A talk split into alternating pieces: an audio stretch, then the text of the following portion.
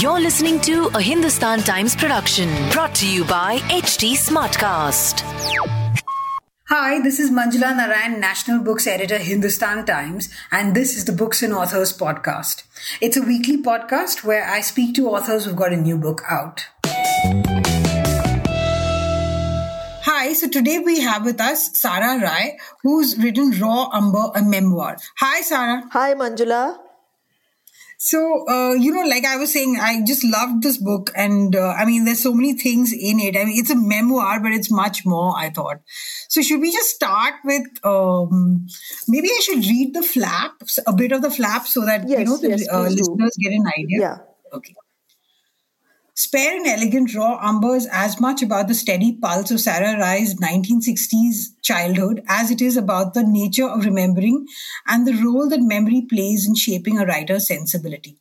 With the figure of her grandfather Premchand looming over her childhood and with others in her family, grandmother, parents, aunts, uncles, and cousins, also writers, it is hardly a surprise that Sara Rai fell into writing fell into writing. Rai is a bilingual writer traveling between Hindi and English, with her fiction primarily in Hindi. Perhaps inevitably for a fiction writer, the boundary between memory and imagination gets blurred. It is the unconscious jottings of the mind and the cadences that enter the ears, the inner life that develops during years of unhurried living in places like Allahabad and Banaras, that prepare the ground for the fiction writer. In this intimate chronicle, some of the characters in the family gallery are vividly brought to life. Sara Rai's Drummond Road home in Allahabad, her mother's ancestral Nawab, Nawab ki Deori uh, Haveli, and her grandmother Shivrani Devi's Godol, Godolia. I'm sorry. Godolia. Is that how It's Godolia, Godolia. Godolia House in Banaras. All have their own tales to tell. Raw Umber is a work of deep humanity, told with affectionate humor and an austere lyricism. In the telling of the story, Rai has stuck to her own slightly eccentric remembering of the ever changing fugitive past. Why slightly eccentric? I didn't think it was slightly eccentric. You didn't I think thought it was so? okay. I mean, I thought it was very honest and, uh, you know, yes. I thought it was very perceptive and deep. yeah. I eccentric wasn't the word that I would have Okay. like associated with it. so so you know talk about I mean I found all the pieces you know that make this book really um I mean they're talking about one thing but they're also talking about many other things. Like if you're talking about the home but you know in Allahabad but then you're talking about many through it you're talking about a whole lot of things family and culture and language you know? So you want to uh, start with i don't know with why you put these particular pieces together in this memoir Uh, okay, right. Uh, Manjula, these pieces have all been written at different times. I mean, uh, as I've uh, said, I think in my preface, that this has been going on for a very long time. I didn't even know that this was going to be a book later because this was. Like as writers, like writing for us is like breathing. So it's important Yes. that we put down everything that we see around us. So it started uh, sort of like that. And it started many years ago, as I said, uh, with a piece on my father, who was then alive. And uh, uh, it became a quite a big piece, which eventually I had to split into two separate uh, essays. So, uh, I mean, I wasn't really thinking of it as a book at the time. So, uh, when I think I got about four or five uh, separate essays written, then it occurred to me that perhaps this could uh, become a book of uh, different but interconnected uh, material and that uh, could be shaped into a book. So that that's how it all started. I think it started it sounds like a very long time but i mean 25 years ago something like that you know? It's it is a very very long time ago that has time perhaps longer because my father's been dead now for you know 25 and upwards. So uh, it started a very long time ago, and it was just a kind of, as I said, it's it's a bit like breathing. You know, like you write a diary, you write letters, you want to capture everything that is around you, not let it escape. You know, so it Yes, started sort yes. of like that as a very personal uh, thing for myself, written for myself to remember things. It was not meant to be seen. Uh, but uh, later, uh, I thought, why not put these random sort of musings uh, in the form of a book? So, uh, well, I've been in the habit of writing diaries ever since I was a child. So, some of I didn't really take much from the diaries, but yes, there were some reflections that I thought mm. that why not use those as well. So those also went into this. So it's been a very long and very uh, uh, what shall I say? It's not tedious at all. A very long process of remembering and and becoming as I remembered. You know.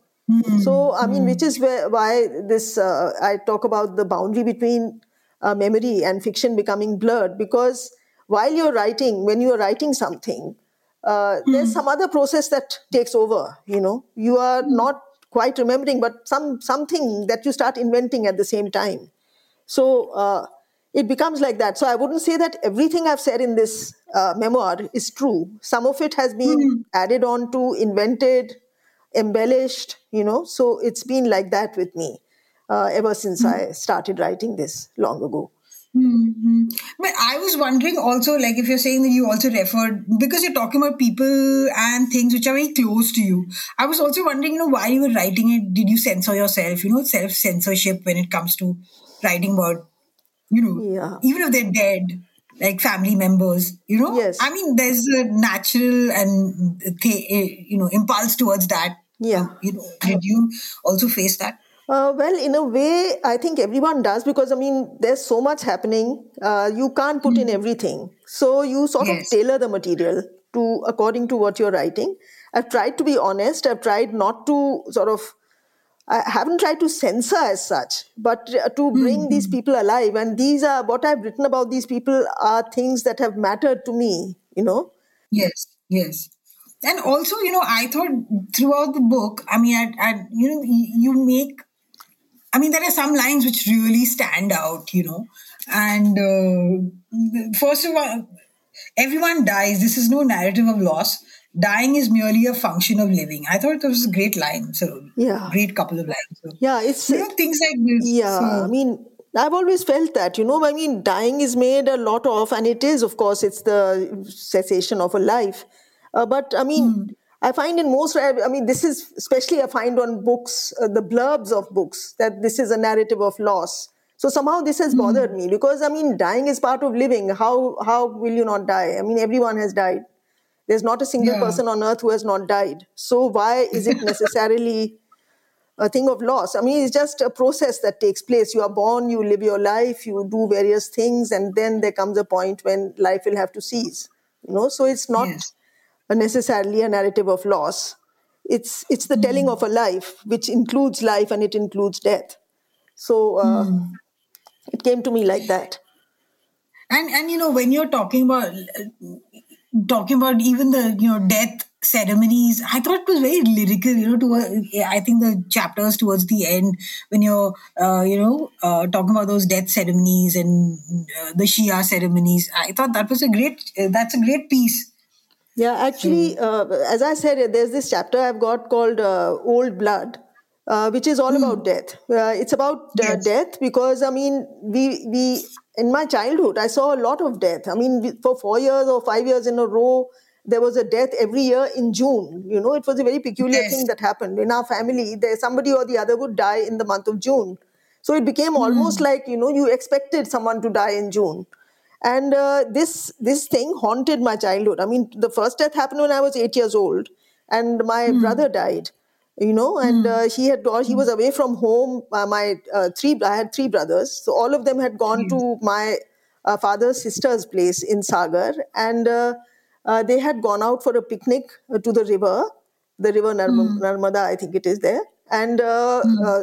I don't know what happened to him. He just uh, uh, started sinking. He became blue. Maybe he got bitten by a snake. Nobody really found out what happened to him. Mm. So he mm. died and he was away from home, and we got the news. My mother got the news. My mother was here in Allahabad with us, and uh, these children had gone away for a holiday to their aunt's place, and this news came. You know, so that uh, that was very vivid. I still remember it so vividly. That moment when she heard the news, because it was told mm. to her on the phone and she was speaking and she wouldn't she spoke in half sentences and then uh, the receiver that she was speaking into slipped from her hand and you know we had those mm. old dial-up phones then so it was this black mm. uh, receiver and there was a table uh, the table on which it was kept so this receiver was dangling down from it and that mm. image kind of implanted itself in my head uh, as a kind of thing with death. You know, I remembered death when I saw the receiver there. So uh, that's how it started. But then after that, every year, as I've said in that chapter, I mean, we had Yes. a death. The next year again, it was my first cousin who died, and he, uh, of course, he died of leukemia, and he was 18 years old then. So that happened. Then in 67, somebody else, my uncle died. Then there was my great grandmother And also this is all in June. all in Every June, all in June, happens. every year in June. So four years, I think, and then later, many years later, there was another death in the family, and that too was in June. So, I mean, I was thinking of calling this chapter the June deaths, but then there were other deaths too, like my mother and my aunt, as I said. I mean, they were like my two mothers. So they both died on the same night. Uh, you know, they were very yes. attached to each other, very close to each other. So they were uh, in our house in uh, Nawab Ki Diori, my, my mother's ancestral house, as as it happens, my grandmother's house. So we had all gone there uh, over Christmas, and uh, my aunt, who already had a couple of heart attacks before this, uh, she was already weak, and they were both extremely close to each other. So my aunt at that night had a heart attack again, and she didn't make it. I mean, obviously, it, that got her that heart attack. So uh, when my mother was told about this, she was in the same house. She also, uh, you know, uh, had a heart attack and or had a stroke. We never really found out what eventually in the end happened because she was also severely diabetic. So we took her, both of them, to the same hospital as I've described in that chapter. So Yes. I mean, yeah. So it was And the doctor didn't realize that it was another woman. no, because they looked like they were sisters and they were sort of three years apart. And uh, the doctor thought, I've just said that this woman is already dead. Why have they brought her back again? You know? So yeah, it was very strange. And but uh, obviously he realized eventually that this was a different woman. So that was uh, quite a nightmare of a night. I remember. I mean, it was. Uh, so I mean, basically, death has played a big part in my life because everyone has been dying. You know, over the uh, right from my childhood there have been people you know i've seen i've had occasion to observe death quite closely so Hmm, Does, so did, did that make you, I mean, I don't know, melancholic or, you know? uh, well no uh, melancholic I, don't, I think it's just temperament. I mean you are born melan- with a melancholy temperament or you're not. so of course. Well yes i do turn melancholy sometimes but i mean i don't think that's a predominant thing in my nature but i think everyone has moments of uh, sadness or melancholy but uh, of course there are moments of joy as well so they offset each Yeah. other Yeah. You know, but I was also wondering when I was reading, like, there's some characters who come in, you know, you, you talk about them, like the, like this Munni who used to play with you when, Yeah. when you were a child. Yeah. And then you mentioned that she had dementia. And I really, you know, there's some people in the book that I wanted to know more about. Yeah. yeah. Yeah. What happened to her? Like, I don't know. I mean, Munni, like she was a childhood friend. You know, like uh, in Allahabad, as I've said, I mean, there are these bungalows which have sort of very large grounds. So her house was uh, is still next to us, and uh, uh, there was this row of bushes in between. And my sister and I we used to crawl from under the bushes and go into that house. And we were friends with the uh, with Munni, who was called Sandhya. Actually, her name was Sandhya, so she was called Munni at home. And there were her uh, brothers who were friends of my brothers. So it was like a you know everyone was friends with each other. So uh, we used to go and she we studied in the same school. So we uh, often met. We met every day. I mean she, in school also we met at home also we met. So she was a close friend in that sense but I mean, in the sense of spending a lot of time together. We used to go and you know uh, crawl under the bush and go and play badminton there. In the because she had this badminton court uh, thing in her on the side of her house, so we used to go and play badminton there. And then after a while, I mean, in school also you get separated because I mean we went. I went into the ISC, the Cambridge uh, Exam Board of Exams uh, section, and she was in the high school section. So from there we got separated. Then after that, I went away to Delhi to finish the rest of my education, and she stayed behind here uh, in Allahabad. And uh, so we sort of lost touch. And then our worlds di- became different. You know, she started working for the uh, Indian Patrika, which is the local newspaper. And uh, I had hmm. gone on to Delhi, and then from there I went to JNU, and then I sort of, you know, I mean, our paths basically di- diverted, got diverted. Hmm. So uh, hmm. I lost track with her for a long time. And then one day when I was going somewhere, I saw her getting down from a rickshaw in front of her house. So naturally, I stopped and I saw her, say, after 20 years or something like that, had gone by and I hadn't seen her. And then I noticed that her lips had turned pink. And she was always a small built uh, girl, you know, very small. But somehow she seemed to have shrunk even further. And uh, she looked at me and she said, I know you, she says you know and then then she knew that she had dementia she said i've got uh, dementia now and i can't remember things that happened in the recent past but i can remember things back uh, you know from my childhood and all that everything is very clear so i mean obviously i was part of her childhood so she remembered me and uh, she didn't remember that i lived in this house next door to her because that she had forgotten so, I mean, it was very peculiar. I found it peculiar because I thought dementia happened only to old people. And she was not that old. Yeah. She must have been, what, 40, 45, something like that then. And uh, she had this uh, strange memory problem. She couldn't remember things that had happened recently. And, you know, she could look back into her childhood and remember everything there. So that's what it was. And then I, again, I didn't meet her for a long time because I went away somewhere or she went away somewhere. She got married in the meantime. She moved away from the house. So uh, then I met her many years later when her brother died. You know, my brother had also died in the meantime, and her brother died. And uh, I went to the uh, just to for a condolence call, and uh, she was there, and she remembered this thing. And like she, when we were young, and she told me about her first period. So uh, Yes. she remembered that, you know, and she told me, don't tell Maya. Like she used to call her mother Maya. When I was going in to meet her mother, who was still around, she said, don't tell her hmm. this, you know, and she told me so many years ago that don't tell my mother this, and she's gone and touched these uh, statues of gods that were in their little hmm. puja ghar.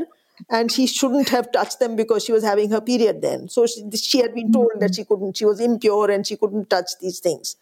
So well, Yeah. she touched them all the same, and then she told told me about it, and she didn't tell anyone else, and she sort of told me not to tell her mother. So uh, that's how it was. And then after that, I heard, uh, I think last year was it or year before last, that she had died. We didn't know Gosh, how like she died. She died. Yeah, she died, and I mean, she had become very sick, and it was all a very quite a mysterious thing because I didn't quite know what happened to her after she got married. She had gone away, and one didn't know. I mean, she kept. She had this strange. I had this strange interlude with her when she said that uh, I was all covered up in a sari and I couldn't see anything, and uh, I. I mean, I was just married off, and then I saw my brother, and you're standing there with a chocolate in his hand, and I was delighted. So, I mean, she used to say all these tales, you know, and I I didn't know whether to believe them or not. What's actually going on in her life? I couldn't. I never really found out. So she died in sort of well, not mysterious, I would say, but I mean, she had apparently become extremely anemic and not well, and she'd been sick for a long time. And of course, one didn't find out anything about that. So when she died, I mm. found out, and all this came back to me, all the, the whole life that one had since then lived, mm. and the part of it mm. that had been lived with her, you know. So this is how things happen. Yeah. And, and you know what I found fascinating about it? This whole, you know, of course, this menstrual taboo thing that she, uh, you know, kind of suppressed the story of that. But all these suppressed stories, which are actually, you know, have such a big uh, part to play in everyone's lives, you know? Yeah. that i mean while i was reading uh, uh, reading your book i was thinking of that as well you know how uh, everybody has these beliefs and happenings Oh, or memories in their lives yes. which have such power so you want to talk about that Yeah, I mean, we uh, we grow up. I think, particularly in India, or maybe it's true for other countries like Latin America. Certainly, so all the Latin American countries, we grow up with so many superstitions, and we grow up so with so Yeah. many beliefs like they are floating around in the air almost. You know, I mean. Uh, I mean, Yeah. I'm constantly in touch with people like my gardener and my the woman who works for me, and all of them have their superstitions. I mean, I've grown up with my own superstitions. Like Yeah. my mother used to say, if you see one star, the first star at night, you and unless you mm. see a second star, you shouldn't look at anyone who is close to you because you will be parted from that person. So now I've got it in my head, and every time I see one star, I have to look at you know something, or you look at your left heel. She used to say. So I mean, people grow up with all sorts of strange superstitions, and once you've got it, it's too risky somehow to not believe in them. You know, yeah because you think somebody will die yeah, exactly. There's too much at stake, it seems, and you say, "Well, what's the what's the big deal?" Okay, I'll look at my left heel. So you look at it, you know. So it happens like that. Yeah. So it's so it's it's like there's so much pressure almost, right? Yeah. That our minds place on us. Yeah. You know? Yeah, constantly, constantly. I mean, one is uh, thinking something and then some other thought comes and intrudes and, you know, compels you to do things that you were not going to do before. So it's all human nature. I mean, it's always so mysterious in the way things function. Yeah. Uh, right. So then I also, you know, I love the uh, the chapters on your father. Yeah. You know, at the I mean, you've described him, and but at the end of it, he still remains a mystery. Yeah. As much to the reader as I'm sure he is to you. You know, yeah, like yeah. To all of us, he was he was a very uh, almost a distant man. Like he never shared his uh, thoughts or what, you, what his feelings. He was always a very distant figure of a father. He was ex- very affectionate, very sort of kind, I would say, but he was also strict.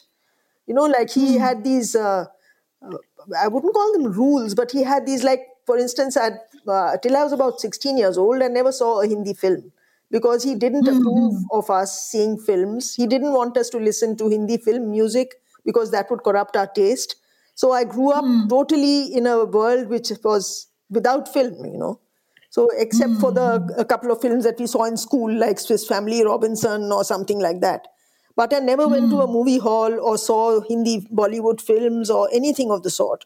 So, I mean, he had these rules for us. And uh, eating also, as I've said in the one of the chapters, I think, I mean, we had to eat everything on the menu, all the healthy stuff. You're not allowed to, uh, you know, refuse anything. And uh, we were all, we were a very silent family. I remember my, one of my school friends had gone with us once to Delhi. She had traveled with me on the train and going to the station in the taxi, she said nobody spoke throughout the way. From uh, we lived in Hauz Khas then, and from the station to Hauz Khas, not one word was said. So she was very puzzled by this. How come nobody speaks? so, so I just said we are a silent family. Nobody talks uh, at home. Like, There was this like because my father was so silent, you know. So it sort of affected everyone, and uh, nobody really spoke very much in his presence. But of course, uh, he he would talk, and you could have later, especially, I started having discussions with him about all sorts of things about art and about literature and about writing and all that. But I mean, by and large, he was not a very talkative person, you know. So I think it just exerted an influence on everyone in our house. Hmm. And that line about light fastness, Yes. I found that you know really uh, apt and uh, you know telling also. Yeah, Uh, because yeah, he told me about light fastness. I didn't know about it, and uh, it's apparently the quality of a color uh, to uh, some colors fade and some colors don't fade. You know, so th- this is called light fastness, the quality of a color to resist uh, fading. So uh, this, and then when I, after he died, I began to think about it, and I thought how he had been completely forgotten. I mean, like he was this uh, uh, Hindi uh, publisher and critic and a thinker, and he used to write. He used to bring out this magazine called Kahani, in which all the writers who are now famous and uh, you know like Agyeya and Nirmal Verma and anyone you name anyone, all of them were Krishna Sobti, Bhisham Sahni. Everybody was published there for the first time.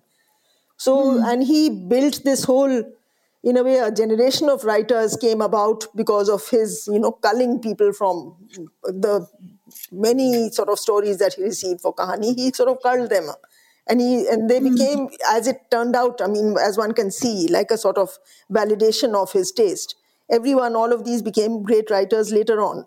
And uh, he also sort of had these uh, books of translation uh, published from uh, a press called Saraswati Press, and uh, all Yes. these uh, translations from foreign languages like Chinese and you know English, of course, and Russian, and there were so many languages that he had translated into Hindi. So mm-hmm. Galsworthy, I think he translated had translated one of the Galsworthy books, and Alan Paton, "Cry the Beloved Country." It's called Dharti Ke Aansu. Mm-hmm. So he had many mm-hmm. of these foreign literatures at a time when foreign literature was not being read so much in the Hindi world. So he had them all translated, and uh, he was kind of shaping the taste of a whole generation, the literary taste of a whole generation of readers. And uh, he, I think, was one of the was seminal in bringing about modernity to uh, Hindi literature. And uh, immediately after he died, more or less, you know, very soon he was just forgotten. Nobody even talks about him or even his art that he was so prolific as a painter and he sort of had all these exhibitions. His paintings were sent out to the Tokyo Biennale, uh, but mm. he's nobody really he was completely forgotten. And because he had that personality he would like to be forgotten. He was not the sort who would like to you know push himself forward or make himself mm. uh, very public. So he was very mm. reclusive. So it was uh, he was even more easily forgotten because of that. You know so uh, i thought this term light fastness uh, kind of uh, you know it, it, it was very suitable for him. Yeah Mm-hmm. Yeah, because I, I was very struck by these lines. Many years later, when he was no longer around, I thought about light fastness, wondering if something like it adhered to human lives as well. Some lives faded away while others survived in public memory. And this is so true. And you go on to say all these things yeah. which you just told me. And then you say, um, uh, he was forgotten almost immediately after his death, despite all these things. So, uh, you know that uh, that really struck me yeah. as something that happens yeah yeah and people don't i mean you know that, that's what i liked about your book is the many things that one knows but you've put them down and then you recognize it when you see it uh, yeah. on the page you know? yeah so mm, i think mm, i mean that's a great one of the great things about this book yeah, I've tried not to be too, uh, you know, I've kept the tone very quiet. I've kept it low. I mean, I've tried not to, you know, use uh, I, exclamation points. I've tried to exclude completely. It's not a thing yeah. of, you know, uh, the tone is very, very measured and steady. So uh, mm. I've tried to do that. You know, it's deliberate. I mean, it's a detached tone, even though I'm writing about things that have been uh, very close to me and I, you know, a lot of emotional stuff can yeah. you know around it but i mean i've tried to keep that out def- uh, deliberately you know and to write in this tone mm-hmm. which is very detached but isn't that difficult uh, uh, you know especially when you're talking about uh, so i'm wondering how you achieved that yeah know? it is difficult i suppose i mean uh, i mean you you get into i mean there's a voice that takes over you once you find mm. your voice when you're writing something that voice is then present throughout I mean, you write one thing which is in that voice, the next one it carries on. You know, it's uh, it's like that. So it became my writing voice for this piece. So mm. Uh, mm. that's how it came about. Mm. And and this this thing also struck me. The fact of Premchand that I was his granddaughter followed me everywhere. And you know, in this chapter, I think it's in Raw um, on not writing. Yeah, and, and you go on about that, and just by being related to him, I had somehow inhaled his writing. Yeah. So you know, talk about that about Premchand and yeah, well, Premchand actually, uh, Premchand was so like uh, when I was very young. Also, uh, Premchand was such a big mm-hmm. thing in our lives, you know, and uh, not only mm-hmm. in our lives but in all the people we met and in the general. Because uh, I grew up in the Hindi heartland, I grew up in Allahabad, you know, mm-hmm. and Premchand is very big here. He's very big. Yes. Like even, yes. Uh, I mean, I don't know if anyone else has achieved this, but the common man on the street has read him. You know, so it is mm. it is uh, like that. So when I went to school here in Allahabad, I mean, obviously in the Hindi textbook every year there would be a story by him. You know, in the rapid reading thing, or, in, or even in the Hindi textbook there would be something by him.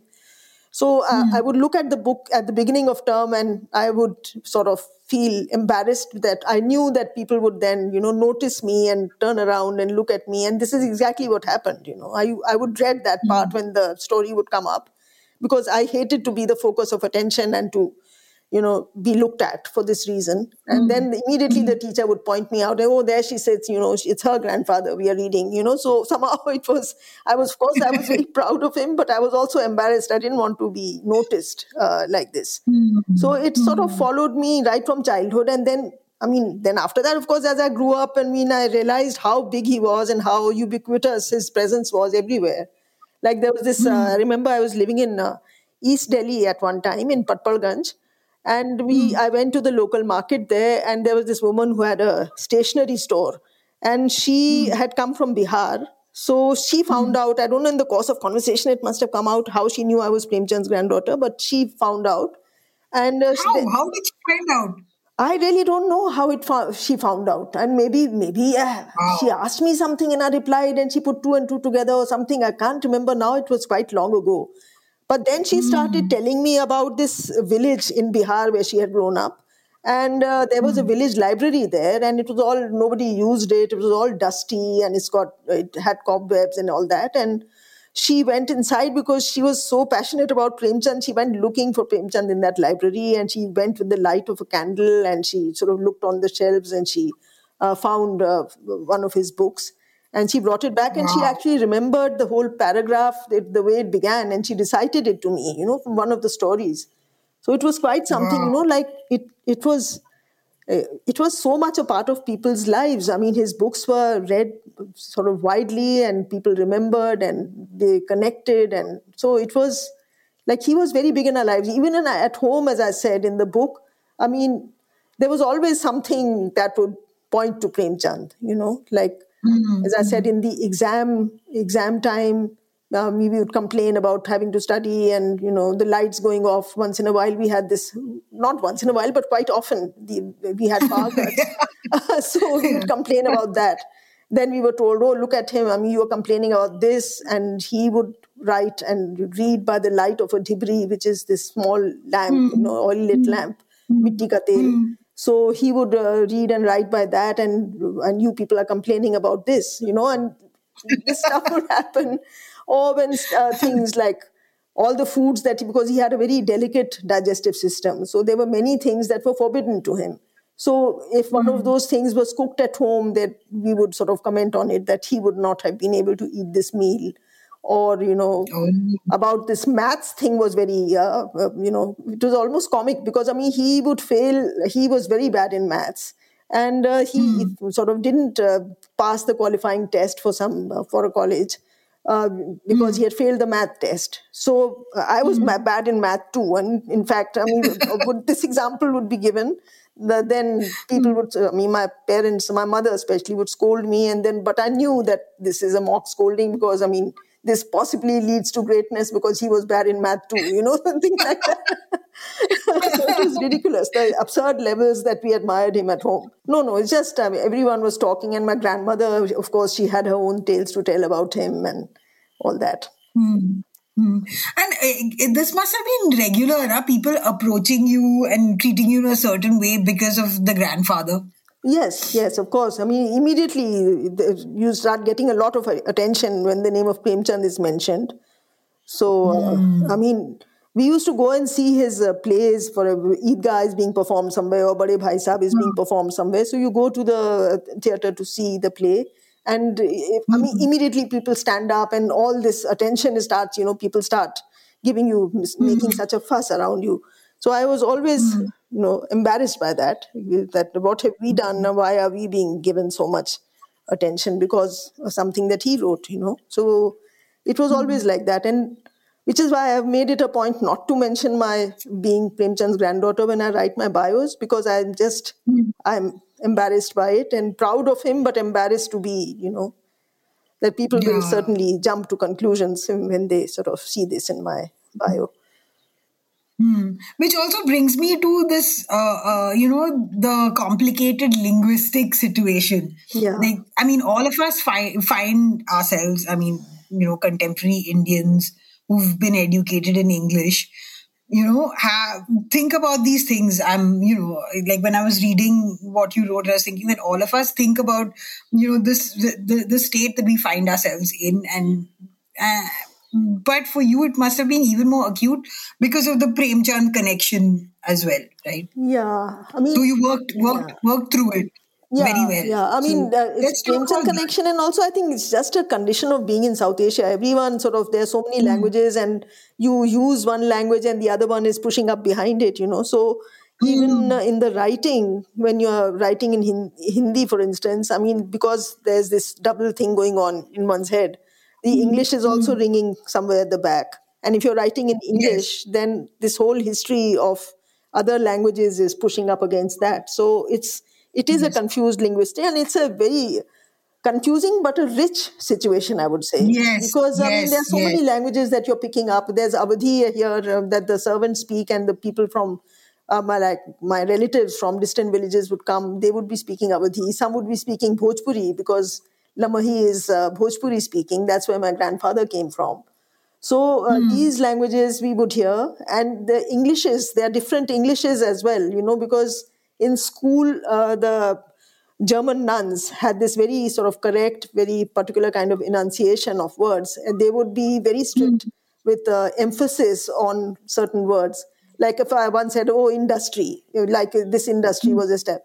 Not industry, industry. I mean, I still remember industry, not emergency, emergency. You know, the the stress of the they was just so very correct. You know, so elocution classes. Elocution. It was almost like that. So. Uh, so there was that English, and then of course there was the Indian English on the roads as well. You people you heard, people uh, you are acquainted with, who sort of speak English but who are not really, you know, uh, into yeah. literature or you know not so comfortable with English.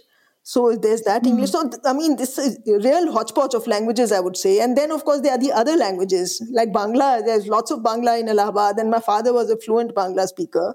So he would mm. speak to people in Bangla. If he knew that, if he found out that you, for instance, know Bangla, then he would just speak to you in Bangla, not in him, because he used to love that. He was a great uh, admirer of Tagore, for instance and he spent many mm. years in Calcutta. So he was fluent in Bangla and he was re- uh, read in Bangla. Everything, I mean, he, he was just like a natural Bangla speaker.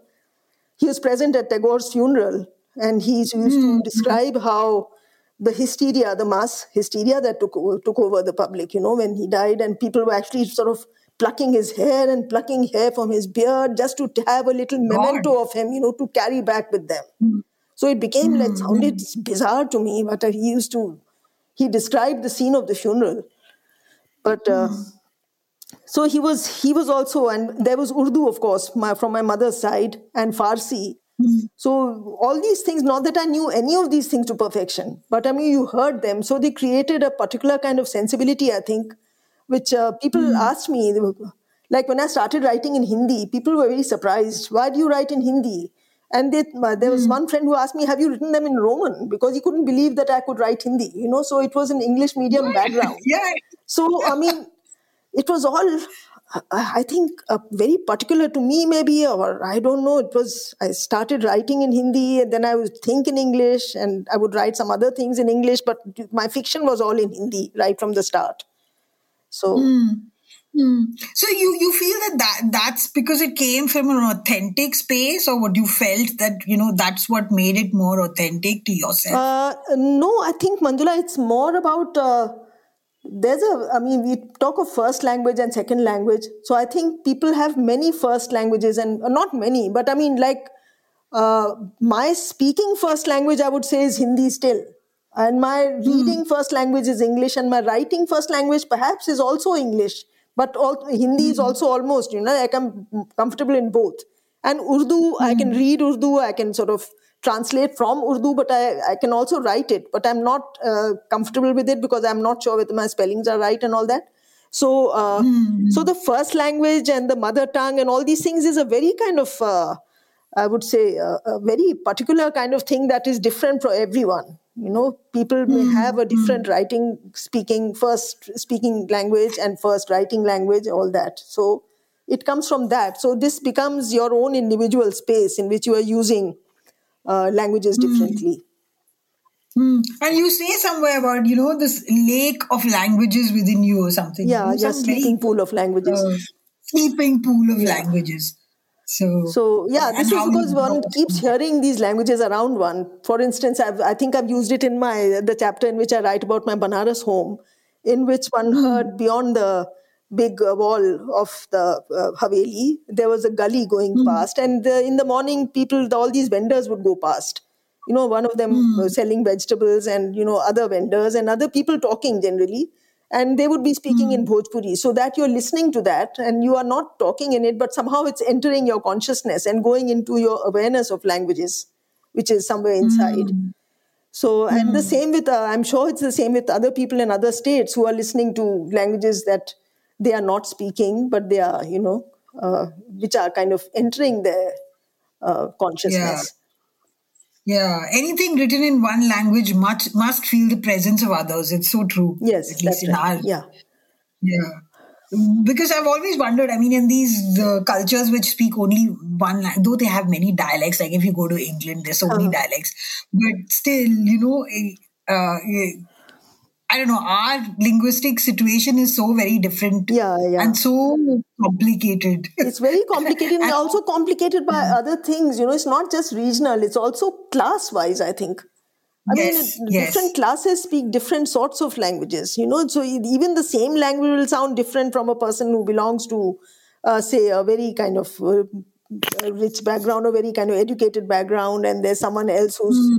perhaps in a slightly uh, less uh, comfortable situation would be speaking it in a different way how and where you've been educated what you've heard on the street mm. what you haven't heard you know mm. there are all sorts of words that vocabularies that uh, say for instance a person who's living cut off in a bungalow like i did is mm. really cut off from the language street speak and even abuses yes. i mean like hmm. people uh, yeah. in my family there was this taboo and nobody was allowed to swear so you know other people are servants also any other people who are coming to the house vendors anyone mm. i mean everyone was stopped from using swear words so that was something that was I, I now think of it as a denial i feel that i should have known those and then it, they enrich your vocabulary also because there are some situations especially for a creative writer when you want to use those words and you don't have any and this yeah. i felt the same about mythology you know because mythological texts were we were not brought up in a religious background at all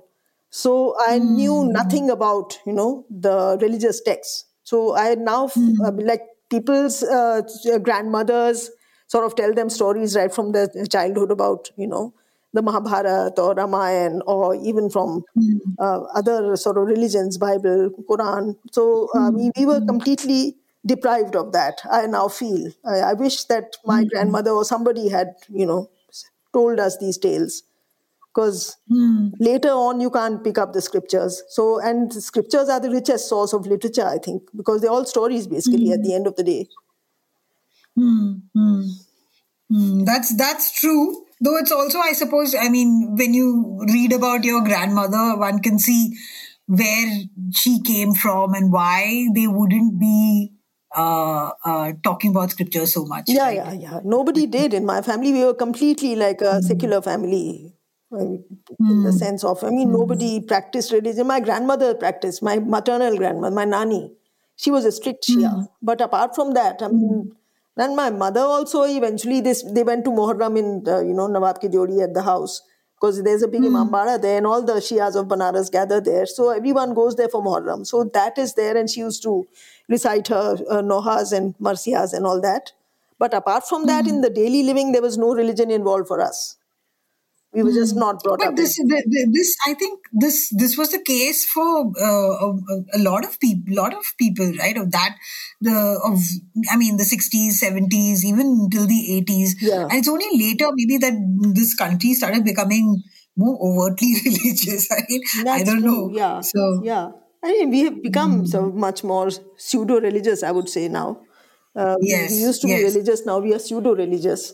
And uh, we yes. are also, yeah, and I mean, in the same way that we have become much more conventional, I think, conventional or whatever, much more narrow, and restricted in our choices. And because, I mean, I think um, when I say this, I'm talking of, say, Hindu Muslim marriages. Like my parents mm. were Hindu, it, it was a Hindu Muslim marriage and i mean mm. it hmm. was fine i mean it was fine there was no yeah. problem at all i mean no trouble was created nothing happened and now you look mm. the same hmm. thing would have happened now i mean we have become so much yeah. more cons- conservative so much more orthodox now i mean this would not be i mean of course we yes. know what's going on at the moment with all this love jihad business yeah. but i mean you know uh, things have become much more i would say politicized because of it's because of the politicization that this has happened Mm. And also, lives have become narrower in a sense. Yes. I mean, psychologically, I yes. feel, you know, it, it, might just be a function of uh, us being yeah, a different true. generation. Yeah, I think.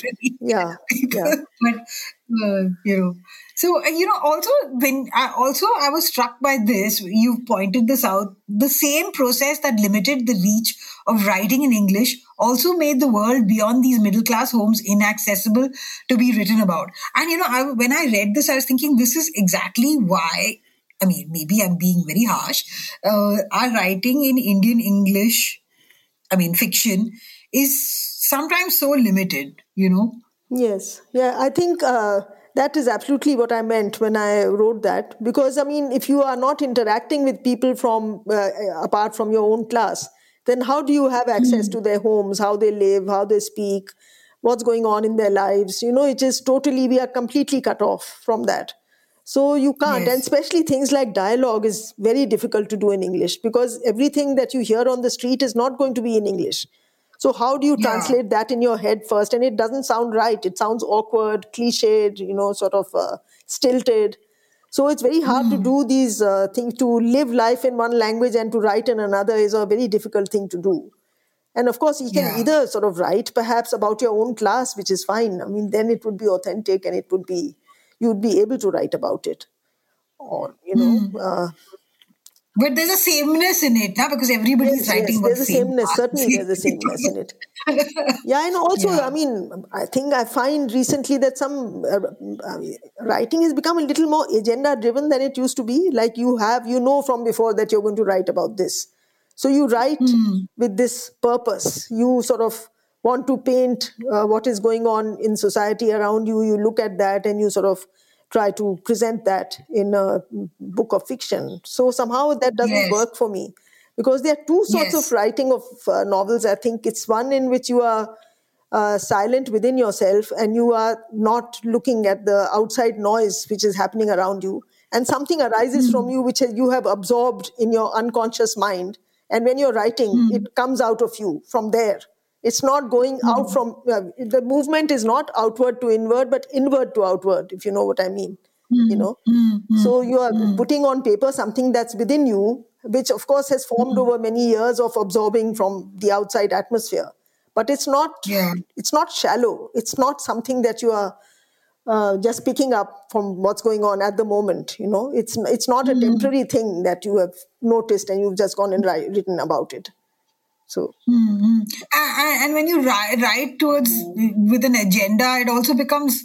I mean, even if your agenda is like whatever, you know, you think it's secular and all that, it becomes stilted, right? Because yeah, there's there's a sort of what does one say? There's a uh, it's a there's a sort of prescriptive. Uh, yeah, exactly, exactly. To it you're going about it with you know with a, then it becomes a propaganda uh, thing no yeah. it's you trying to propagate a particular opinion so it is mm. not you have not absorbed it it is not interiorized enough to be able to mm. for you to be able to write about mm. it then it becomes like a journalistic piece or a reportage or uh, you know yeah. some kind of propaganda writing it certainly doesn't make for good fiction i think yeah, which also brings me to this, you know, the, the criticism of uh, uh, of Premchand that you mentioned, yeah. like you know how some some Dalit writers uh, think that you know his using uh, Dalit characters is is problematic, yeah. or, you know. Yeah, yeah. So I it mean, falls in the same. Yeah, I mean, there's this whole business of appropriation going on at the moment. You know. Yes. Everyone yes, thinks yes. that you have appropriated my life. You are writing about my life. You have no business writing about my life because you haven't experienced it. You know, so this would kind mm. of put an end to all imaginative literature if that were to happen. If one were to write only yeah. about one's own life, about one's own class, about one's own surroundings, you know, then yeah. eventually it comes down to just writing about yourself. You can't write yes. about anything else because everything else becomes appropriation, you know. So it's yes. it's a bit like that. So he's being told mm-hmm. that, I mean, why is he writing about Dalits and why is he using words like chamar? You know, I mean, these were words Mm. These are words that have become loaded now, like they have become sort of yes. derogatory usage now. They were not then when yes. he was writing. It was a professional category, it was an occupational category. People who were yes. working in chamla, uh, leather, were hmm. chamars, mm. you know, so mm. it came from there. It was not considered to be a derogatory term. So he was using it then, but now people are saying that why did he say this? And now, of course, yeah. people are now Dalits and, you know, these other things that have come up later but they were not so in mm. his hmm. time. So he's being mm. criticized for something, you know, in the wrong context. Mm. So, you know, I was also thinking like, so all these things came up when I was reading you, and I was thinking, no, as we go forward, I mean, you know, like if we're constantly like this is against a censorship of the mind right so uh, how do how how we in this complicated linguistic and ideological and everything situation yeah. how do does one or how does an author write effectively without censoring herself, you know? Well, uh, actually, uh, writing in India already is a very loaded kind of thing because, I mean, when you mm. write, as I said somewhere, I think in that essay only in the on not writing, that if you mm. write, uh, say, about the names already carry come with their own history and their own baggage, you know. So if you yes. write uh, yes. Jhunjhunwala or Saxena or, you know, uh, Kashyap or some, I mean, these are all. Uh, they have their own ways of living and their own so you have to con- kind of conform to those firstly you know so yes. before your own prejudices come into uh, play these, these are things mm. that are prescribed i don't think in any western literature this is the case not in english yeah. certainly uh, that you already have to deal with all these uh, things that are given from before like they have their own distinctive speech and like i've said mm. the parrot parrot maybe with black americans maybe with black americans yeah. there might be a slight yeah black american is different yeah because they also yeah. have uh, their own background i mean name but names would not mean i think names would still be sort of neutral over there mm. i don't know whether you can tell a person's history or uh, you know a way of living by taking a name like here we have mm. a, hmm. like you can have a sindhi name you can have a Mara- maharashtrian name yes. you can have all these come with their particular uh, sort of uh, aspects you know which is yeah. not the yeah. case anywhere else so it is difficult mm. yes it is difficult but of course you have to do the job somehow you do it you know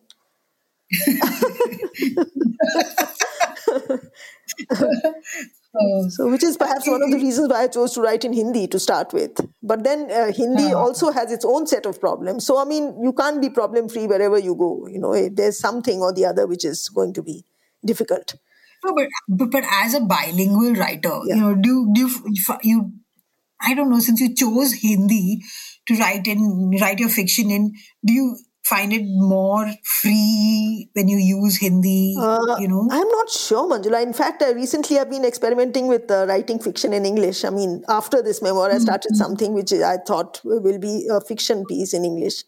Uh, so mm. I'm not sure because there are different things that you are uh, free with in English, and in Hindi uh, there are other things like, uh, as I said, dialogue and you know people speaking on the yeah. street or you know street vendors cries or things like that come better in hindi but uh, in mm-hmm. English, there, there's certain sensibility that you're able to convey better in English because it's a modern sensibility. You are sort of seeing things mm-hmm. around you, and you're you've been reading. So reading also sort of uh, makes uh, your sensibility for what it is. You know, so those things mm-hmm. also have to be written down, and those perhaps come better in English.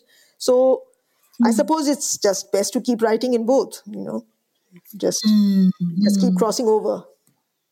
And you've always, I mean, I've always been in this act of migration anyway, you know, as I've said. Yeah, yeah. Yeah, there's a great uh, paragraph where you said this about being in transit. Yeah. Uh, I'm trying to find it. yeah, it's in that, uh, it's in the same essay. It's in not writing. Yeah. Yeah, it's always yeah, because yeah. I mean, there's so much, uh, uh, uh, so much that is different in your.